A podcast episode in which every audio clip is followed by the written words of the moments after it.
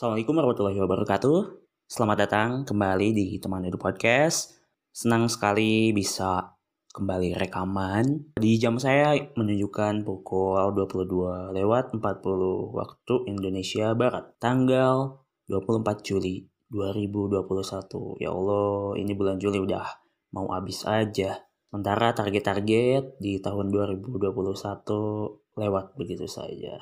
Begitu tiap tahun. Astagfirullahaladzim. Nah oke, okay, uh, eh, sebelum cerita ke yang mau saya sampaikan di episode kali ini, ternyata emang seringnya tuh belakangan saya rekaman untuk podcast malam hari jam 11, jam 12, bahkan lebih. Entah kenapa ya, apakah karena emang saya fokus di malam hari atau gimana ya?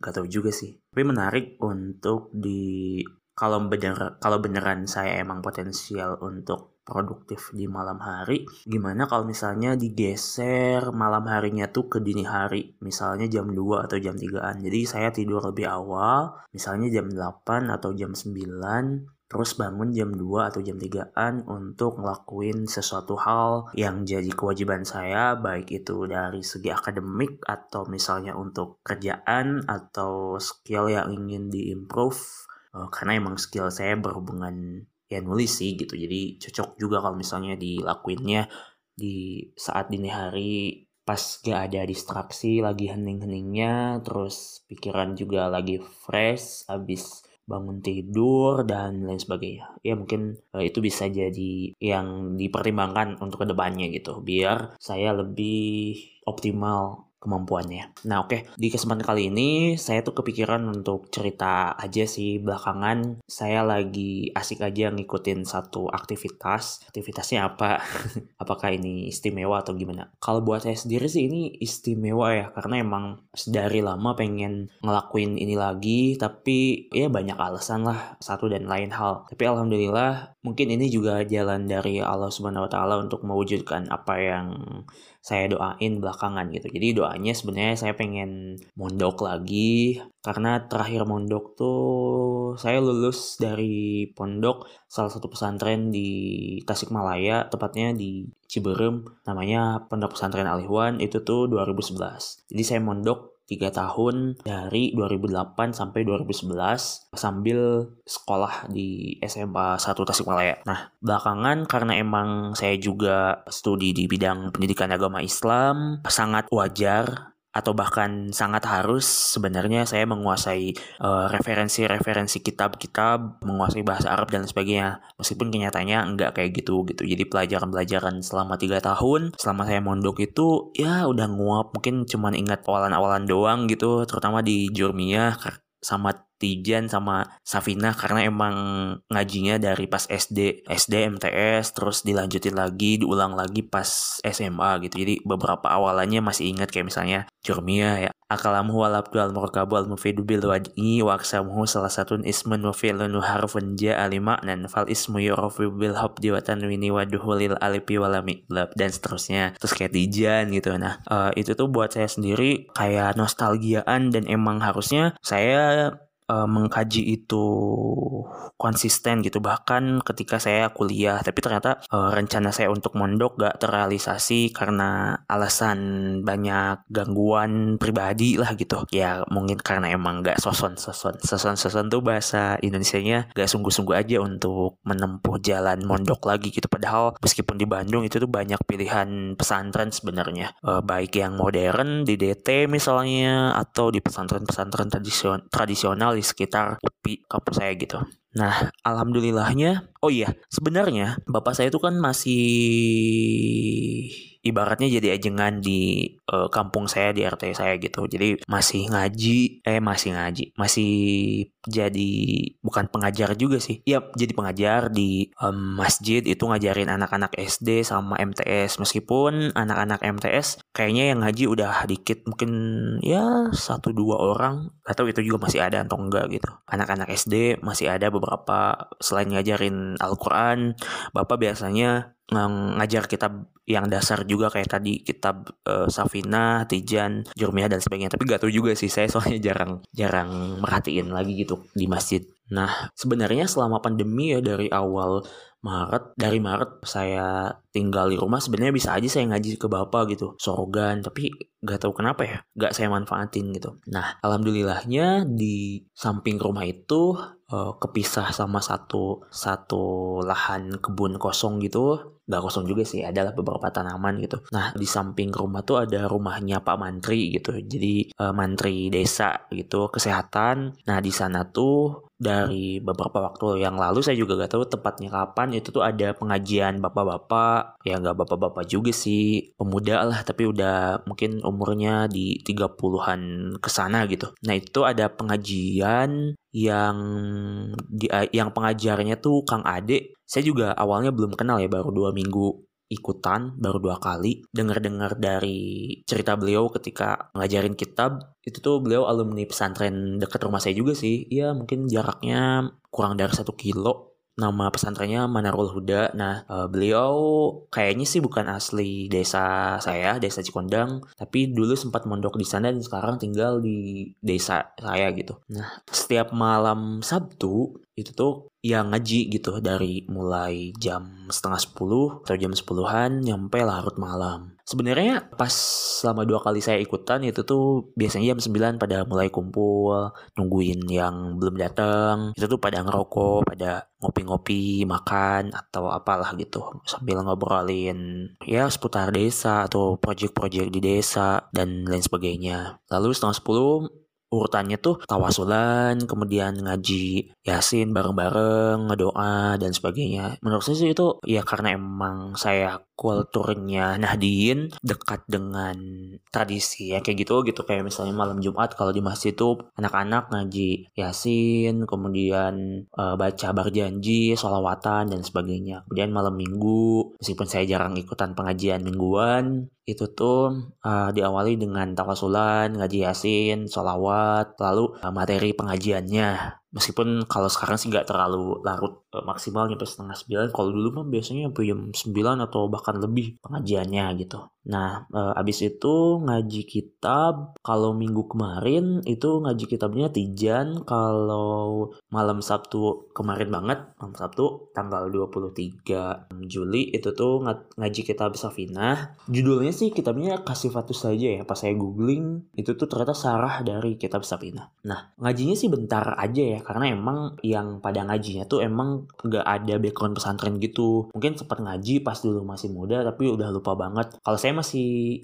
agak inget gitu pas um, ngaji pas ngalogat itu tuh meskipun kitabnya nggak dilogat sih diulang ulang-ulang doang gitu. Misalnya kang kang adenya nyebutin misalnya apa ya saya lupa lagi itunya uh, kalimat-kalimatnya. Pokoknya bahasa Arabnya kita bundul dibacain terus diartiin per kata gitu kemudian diikutin. Itu cuma beberapa bait doang sih karena menyesuaikan sama audiensnya. Buat yang belum pernah ngaji kitab kuning, ini gambaran ngajinya.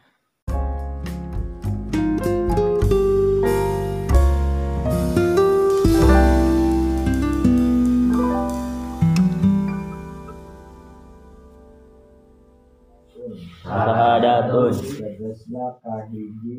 Tegesna kahiji. Nekatkeun kalayan marifat jeung tasdek nekatkeun kalayan marifat jeung tasdek an kana saestuna kalakuan. An kana saestuna kalakuan. La ilaha.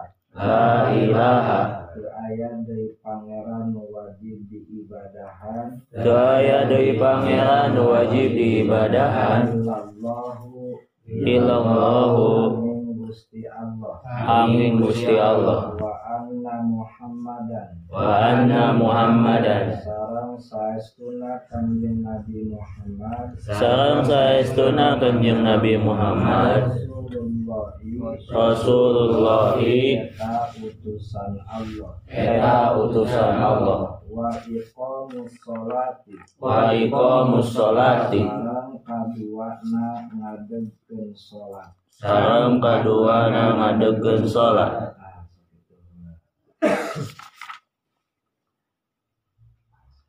Pasal nguningakeun rukun Islam. Ia pasal teh bade ngajelaskeun tentang eh, ruk anu ngajantelkeun rukun dina nyepeng kaislaman. Nutos pada mafhum sadayana bahwa nu kalebet kana rukun Islam teh aya lima Nah, ini bagian diskusinya nih.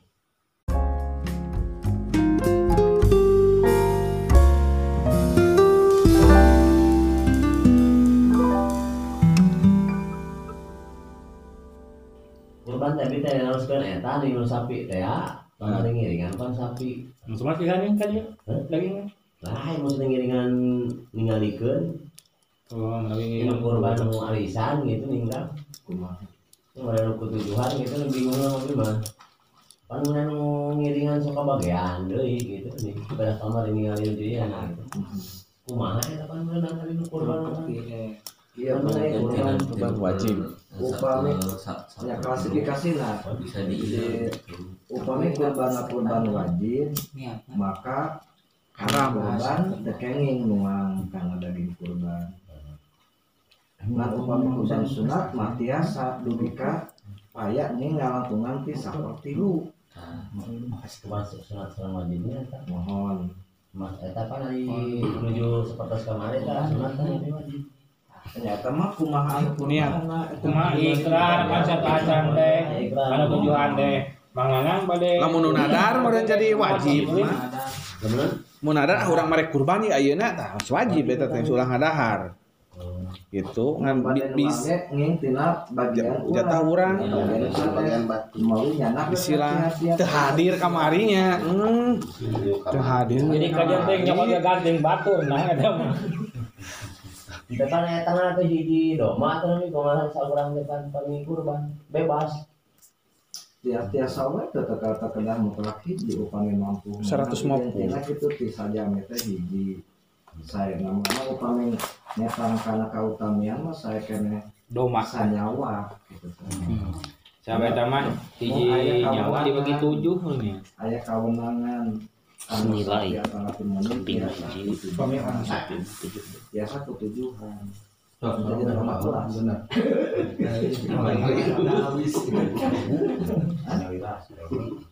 Tapi serius itu mampu mah gitu. Nabi Ibrahim sabaraha iya. Domba terus sapinya sabaraha ratus dua ratus sabaraha ya. Keras ontana seratus. Oh, tinggal ya. Turutan. beli beli kada hiji wae Saya cukup bahkan sangat terbantu banget dengan adanya pengajian tersebut meskipun cuma seminggu sekali, tapi saya dapat suasana pas dulu mondok, pas dulu saya kecil ngaji di masjid dan sebagainya. Dan saya juga berharap ke depannya terus bisa ngaji meskipun udah kerja eh, dan ngajinya ya ngaji kitab kayak gitu. Bahkan kalau bisa beneran gitu sebelum berumah tangga sebelum sibuk banget dengan rumah tangga sebelum menikah gitu. Saya pengennya mondok lagi setahun dua tahun mah gitu. Pengen pengen beneran ngulang lagi dari nol ngaji kitab-kitab fikih, eh, kitab tauhid, kitab nahwu sorof, alat dan yang lainnya gitu. Eh, karena bagaimana saya bilang di episode-episode sebelumnya, saya tuh pengen ada ada kepingin jadi dosen tapi malu kalau misalnya nggak bisa bahasa Arab karena emang saya bidangnya bidang pendidikan agama Islam gitu. Mudah-mudahan eh, bisa tercapai ya teman-teman. Mudah-mudahan ya saya berharap teman-teman ngedoain saya gitu biar bisa mondok. Ya sebenarnya tinggal mondok-mondok aja sih. Jangan banyak pertimbangan sih itu pengalaman saya mah. Kenapa gak jadi-jadi ya karena terlalu banyak pertimbangan sebenarnya gitu. Terlalu banyak sangkaan-sangkaan negatif yang padahal sebenarnya itu gak terjadi. Misalnya kayak kuliah sambil mondok itu bakal ngeganggu kuliahnya. Sebenarnya banyak juga kok teman-teman saya bahkan adik tingkat saya gitu yang mondok tapi kuliahnya lancar-lancar aja lulusnya cepat gitu. Itu balik lagi ke personal masing-masing sih. Nah, balik lagi ke ngaji em, ngaji tiap malam Sabtu itu. Nah, saya juga belum tahu gitu apa pertimbangannya ngajinya dari jam setengah 10 gitu. Padahal mungkin bisa lebih cepat ya dari jam 8 beres jam 10 atau jam 11 atau, atau jam 12 maksimal gitu. Nah, berhubung ini ngajinya mulai setengah 10, kemudian tawasulan, yasinan, eh, berdoa bareng, kemudian ngaji kitab, penjelasan lalu diskusi yang random gitu uh, di luar topik bahasan dari kitabnya. Nah saya juga gak tahu tapi ya sejauh ini saya ikutin aja gitu. Untuk yang malam Sabtu minggu kemarin itu tuh nyampe jam 2. Sebenarnya ada juga sih yang jam setengah satu atau jam 12 satu dua tiga orang itu pada pamit gitu karena emang pengajiannya emang udah beres sih sebenarnya tinggal diskusi-diskusi masalah personal aja misalnya atau pertanyaan-pertanyaan yang pengen diajukan di luar pembahasan tadi. Tapi saya asik aja dengerin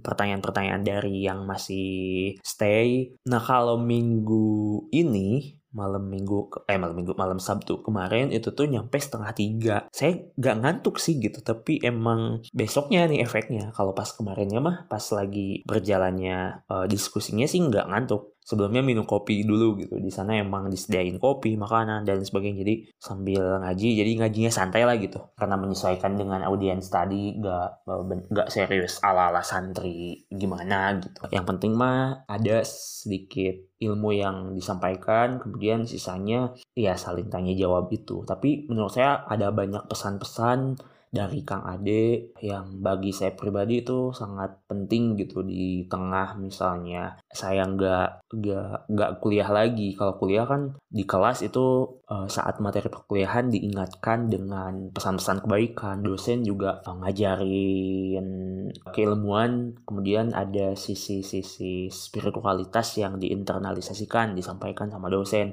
Nah ini berhubung saya udah nggak kuliah lagi. Nah, lewat masukan-masukan pesan-pesan positif dari Kang Ade, itu tuh jadi jadi suplemen aja gitu buat rohani saya untuk kayak misalnya zikir, kemudian melaksanakan ibadah-ibadah sunnah, eh, berdoa dan dan lain sebagainya lah gitu untuk menguatkan keislaman dan keimanan kita. Selain dari tadi saya nostalgiaan ngaji kitabnya sih gitu. Kemudian bisa berkumpul dengan orang-orang yang pengen baik aja, pengen pengen Islamnya lebih baik dari sebelumnya gitu. Iya pokoknya latar belakangnya sih kayaknya gitu ada yang yang ngaji yang ngaji yang ikut ngaji itu ada uh, yang tadi Pak Menteri tuan rumah yang sangat keren gitu bisa menyediakan tempatnya di musola di di lantai dua rumahnya atau kadang di tempat jemurannya tapi emang agak luas gitu untuk ngaji. Insya Allah Pak Menteri diberikan pahala yang yang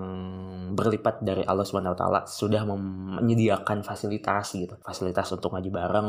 Kemudian uh, ada juga yang saya juga gak tahu sih uh, persis profesi dari jamaahnya gitu tapi momen-momen intim kayak gitu tuh kayak jadi ngajinya tuh kan tadi kata saya juga gak serius-serius banget gitu suasananya tuh kadang bercanda uh, banyak jokes-jokes bapak-bapak lah gitu tapi itu tuh bagi saya tuh cocok banget gitu. Ilmunya dapet tapi tawa-ketawa barengnya juga uh, dapat gitu. Di samping juga mungkin saya juga harus punya lingkaran yang lebih serius lagi gitu eh, dalam pengajian dalam pengkajiannya. Di samping yang uh, yang ini ada apa ya? Biar gak ngantuk aja dan gak boring sih gitu. Makanya seserian gitu, ketawa-ketawa banyak jokes-jokes yang keluar. Tapi emang pertanyaan-pertanyaan dari audiensnya emang memicu gelak tawa sih gitu. Jadi maksudnya audiens di sini tuh ya paling maksimal 10 orang atau lebih dikit gitu. Ada golongan golongan itu kepala dusun apalagi ya pegawai desa gitu. Asik sih gitu bisa bisa dengan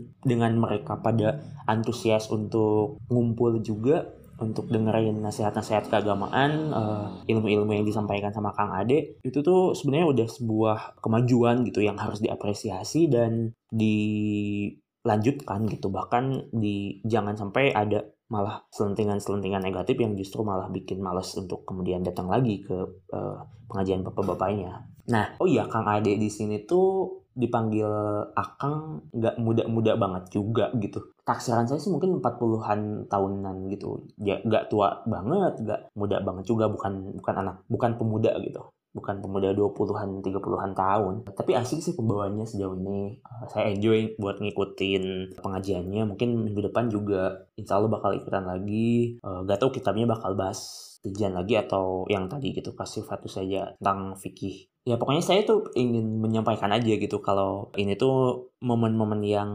yang jadi bukan pelarian juga sih jadi tempat yang cocok aja buat atau aktivitas yang menarik buat saya ikutin di tengah pandemi kayak gini. Karena emang pilihan-pilihan kegiatannya emang gak ada sih. Saya di rumah doang paling nonton YouTube atau dengerin podcast atau nulis atau tiduran atau nonton FTV dan sebagainya. Makanya ketika ada pengajian yang kayak gini alternatif pengajian selain di masjid ya ini kan bukan di masjid gitu uh, eh Umeng di Umeng. Ini kucing saya nih si Umeng. Ini tuh sangat positif banget gitu dan harapannya makin terus lebih banyak yang mau ikutan join untuk ngaji gitu para pemuda-pemuda. Daripada misalnya ada terlibat sama kegiatan-kegiatan negatif nih kan ikutan pengajian gitu. Sedikit banyaknya pasti ada masukan-masukan baik itu dari segi ilmunya atau nasihat-nasihatnya. Itu aja sih. Uh, alhamdulillah Allah membukakan jalan ini buat saya ikutan dan mudah-mudahan ke depannya tadi harapan saya itu saya bisa mondok lagi karena mondok lebih lebih kondusif sih bagi saya sendiri gitu. Jadi punya ada teladan dari ustadz-ustadznya, dari kiai secara langsung tentang menekuni keilmuan keagamaan. Itu sih mungkin itu aja untuk episode kali ini. Semoga kita sehat senantiasa yang sedang sakit diberikan kesehatan, yang positif COVID, yang lagi isolasi mandiri dan kebetulan dengerin ini podcast saya. Makasih juga dan semoga teman-teman lekas sehat, yang ditinggalkan keluarganya semoga diberikan ketabahan. Mudah-mudahan yang meninggalkan diberikan tempat terbaik di sisi Allah juga gitu. Amin ya Allah ya Rabbal Alamin dan mudah-mudahan yang terakhir pandemi ini lekas usai dan kita bisa berkumpul sebagaimana sebelum pandemi ini. Oke, okay, thank you. Assalamualaikum warahmatullahi wabarakatuh.